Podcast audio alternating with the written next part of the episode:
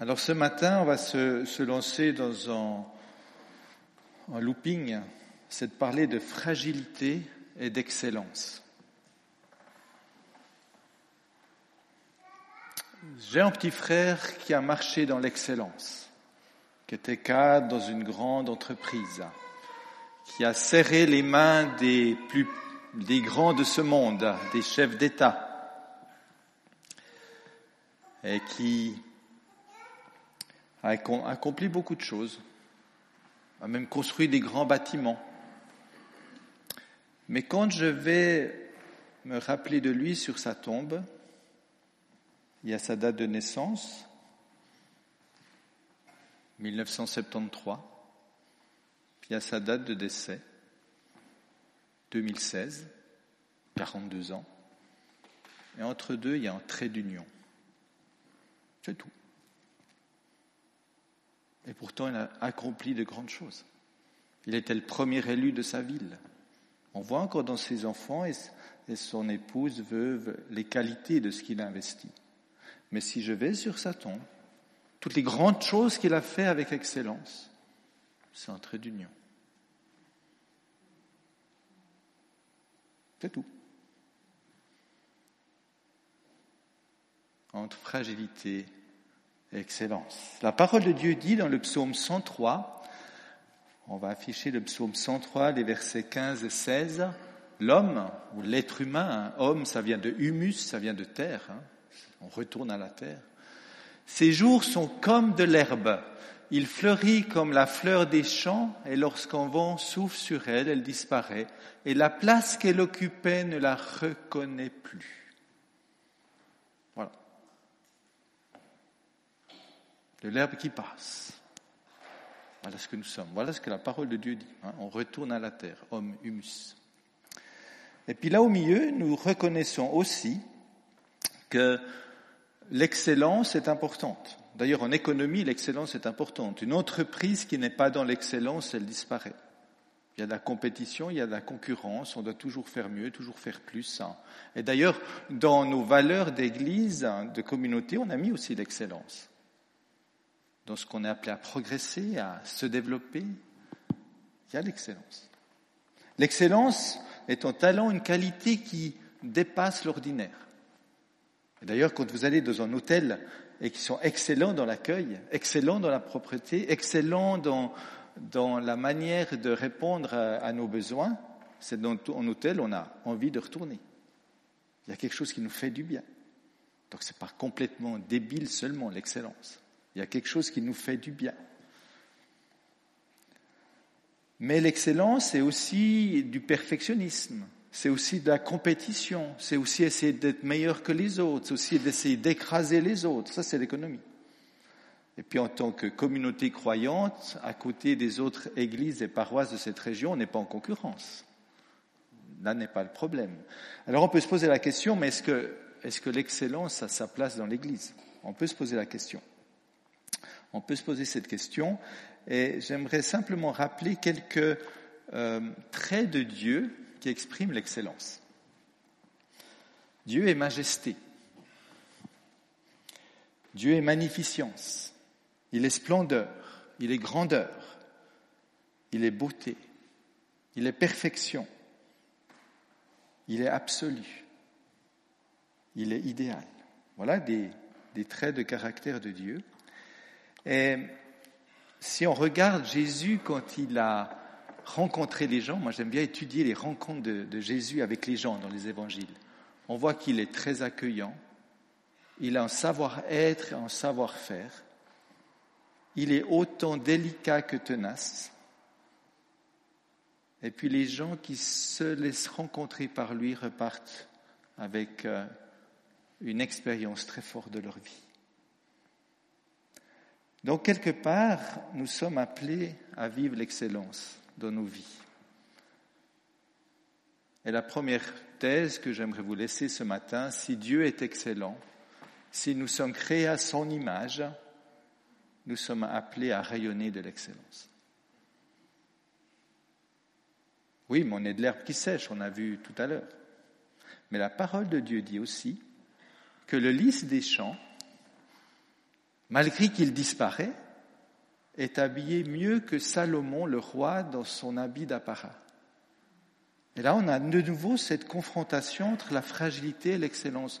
Oui, on n'est que de l'herbe qui sèche, mais même si on prend de l'herbe, Dieu l'a mieux habillé, l'herbe qui disparaît, que Salomon, le roi, pouvait s'habiller.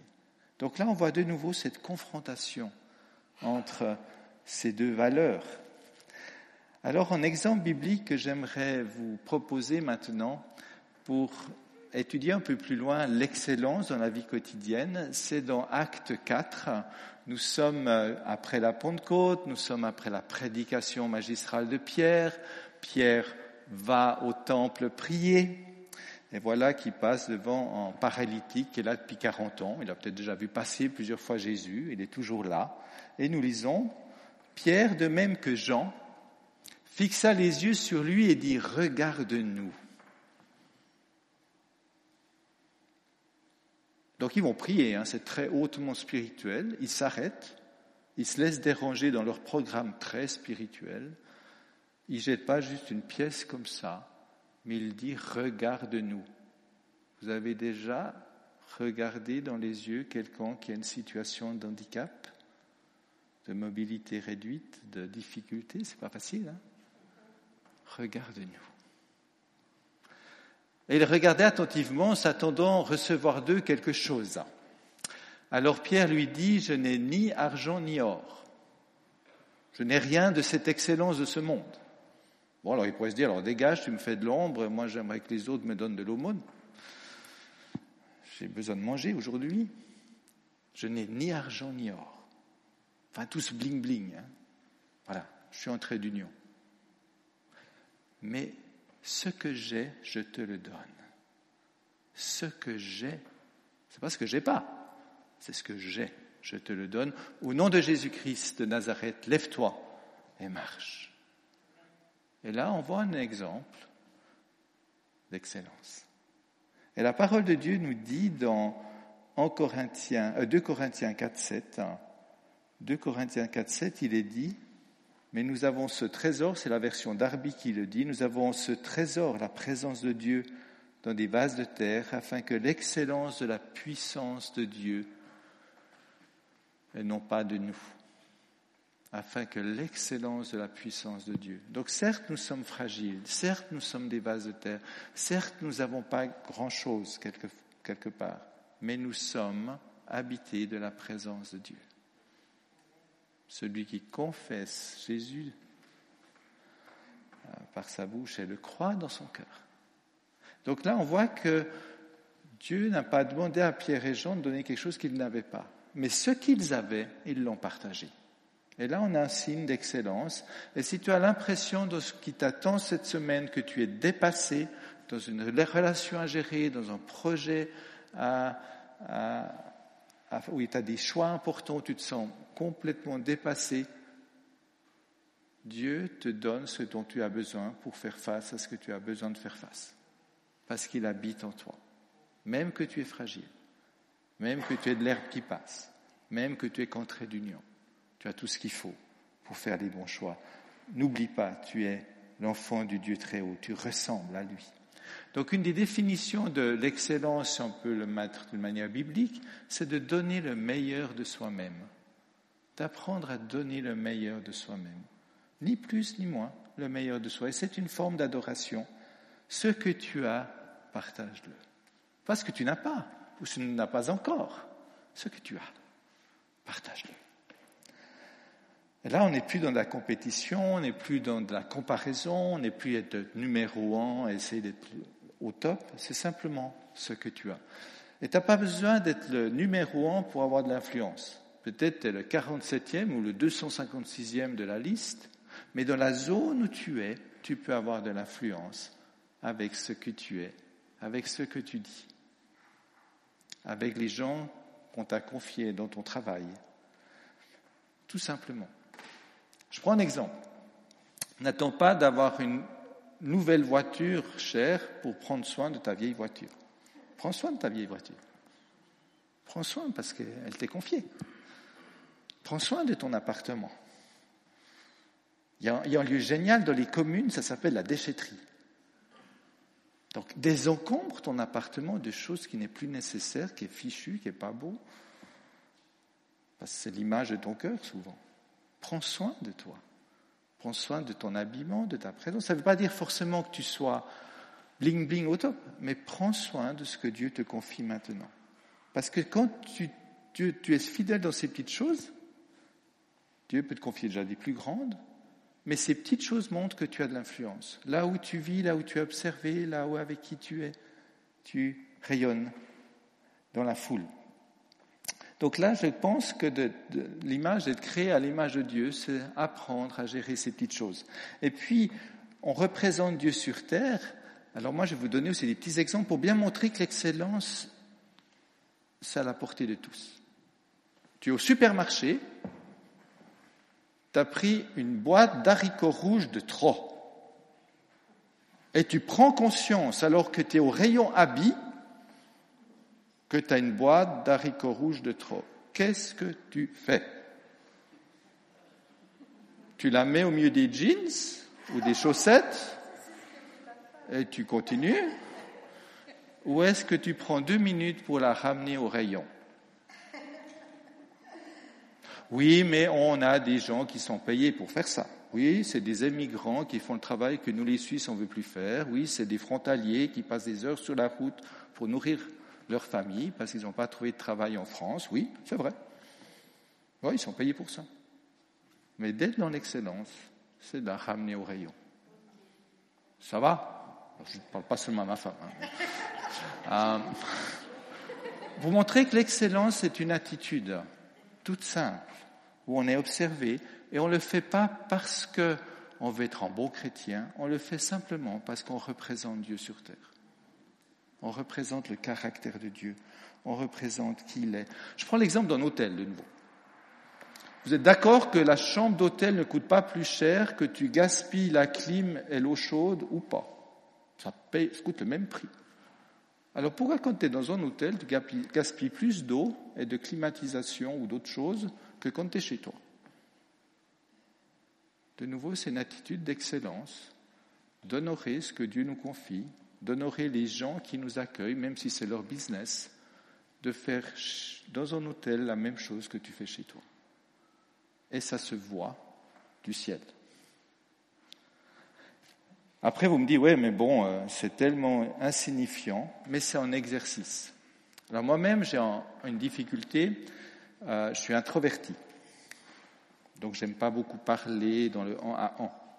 D'ailleurs, quand on habitait à Lausanne et que je me retrouvais face à l'ascenseur qu'il y avait quelqu'un d'autre, je préférais marcher les cinq étages à pied que de me retrouver pendant une minute avec quelqu'un dans l'ascenseur parce que je n'avais pas trop quoi lui dire ou j'avais pas trop envie de parler. Voilà. Et j'ai dû travailler ça. Et un jour, j'étais à vingt-trois heures quarante-cinq dans le train, rentrant de Lausanne après une longue journée fatigante où j'avais bien une chose envie de faire, c'est de ne pas parler. Et il y a une jeune fille qui était à cinq mètres en face, comme ça, dans, dans l'autre rang, qui tout à coup me dit, je ne sais pas pourquoi, hein, mais me dit, « Monsieur, que faites-vous dans la vie ?» vingt-trois heures quarante-cinq. Je dis, ah ben, je suis pasteur. Je suis comme, je suis comme répondu, je suis pasteur. Et toi? Ah, moi, je suis à l'A I. Qu'est-ce qui t'a conduit à l'A I? J'ai mal géré un avortement. Ah bon, tout le monde, tout le monde entendait, hein. Où est ton enfant? Il est auprès de Dieu. Est-ce que tu as donné un nom à ton enfant? Non, je n'ai pas donné de nom. Je t'invite à donner un nom, ça t'aidera à traverser ce traumatisme. Il y a eu d'autres choses qu'on a encore parlé. Le train arrive en gare, tout le monde se lève, elle, elle part dans l'anonymat du quai, puis il y a quelqu'un qui me tape sur les épaules. Je me retourne, c'est une autre jeune femme que je ne connais pas, et qui me dit, vous, vous êtes le papa de Florias. Florias est notre fils aîné. Dans l'anonymat d'un train, à vingt-trois heures quarante-cinq, j'étais observé dans la manière que j'accueillais une discussion sur un sujet encore délicat par quelqu'un qui me connaissait et qui savait qui j'étais dans cette ville. Donc les petits exercices d'excellence que je vous invite à vivre nous permettent à des moments donnés à être signe du royaume dans notre société et faire la différence. Et je trouve que ça c'est très important. L'excellence va avec aussi l'intégrité, et j'aimerais laisser le Proverbe deux, verset sept devant vous. Il tient en réserve le salut, Proverbe deux, verset sept, il tient en réserve le salut pour les hommes droits, en bouclier pour ceux qui marchent dans l'intégrité. Pour ceux qui marchent dans l'intégrité. Et, et marcher dans l'intégrité, c'est proche de l'excellence, c'est tenir parole, c'est quand on dit quelque chose, on le fait. C'est d'être à l'heure au travail, d'essayer d'être à l'heure à nos rendez-vous, de s'excuser si on n'y arrive pas. C'est toutes des petites choses. Puis quand on utilise la photocopie du lieu de travail pour des affaires privées, on donne une compensation d'une manière ou d'une autre, même si tout le monde ne le fait pas. C'est ça l'excellence. C'est d'être différent dans une foule qui fait d'une certaine manière. Et là, j'ai une histoire qui m'a beaucoup troublé aussi, c'est les chantiers navals de Toulon. Les chantiers navals de Toulon, en France, c'est une base de la marine française, ils sont tombés en faillite, alors qu'il y avait une cent, des centaines d'ouvriers. Puis j'ai demandé aux gens de Toulon, mais pourquoi ce, ce, cette belle entreprise est tombée en faillite ? Puis ils m'ont dit, c'est très simple. Tous les ouvriers avaient l'habitude de repartir à la maison chaque jour avec deux, trois boulons et quelques petits outils. Ça se faisait comme ça. Puis sur un bateau de guerre qui a quelques boulons de plus ou de moins... Mais le fait que tout le monde faisait ça et que c'était devenu une culture d'entreprise,